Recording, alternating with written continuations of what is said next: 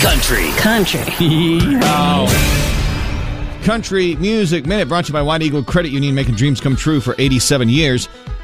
It's been a pretty good couple of weeks for Parker McCollum. I think we can all agree. ACM New Male Artist of the Year confirms his collaboration with Ronnie Dunn, put 70,000, 73,000 butts in the seats at Houston Rodeo, announces his Kansas State Fair show, Now to Be Loved by You, has become his second consecutive number one.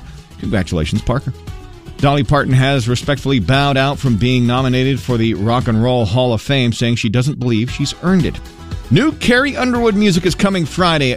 Assuming it's an album, could just be a single. Either way, the country music world is waiting.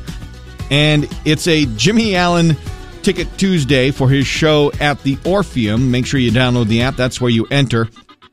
While you're doing that, Jimmy took to TikTok to share his theory as to why Tom Brady went back to the NFL. Tom Brady coming back, huh?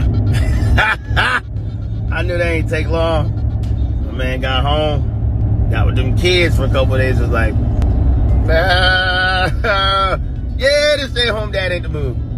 So I'm talking about, yeah, I realize I don't belong to stand. No, you realize you don't need to be home with them kids all day, Tom. Stop it. hey, listen, Hoss, I ain't mad at you, man.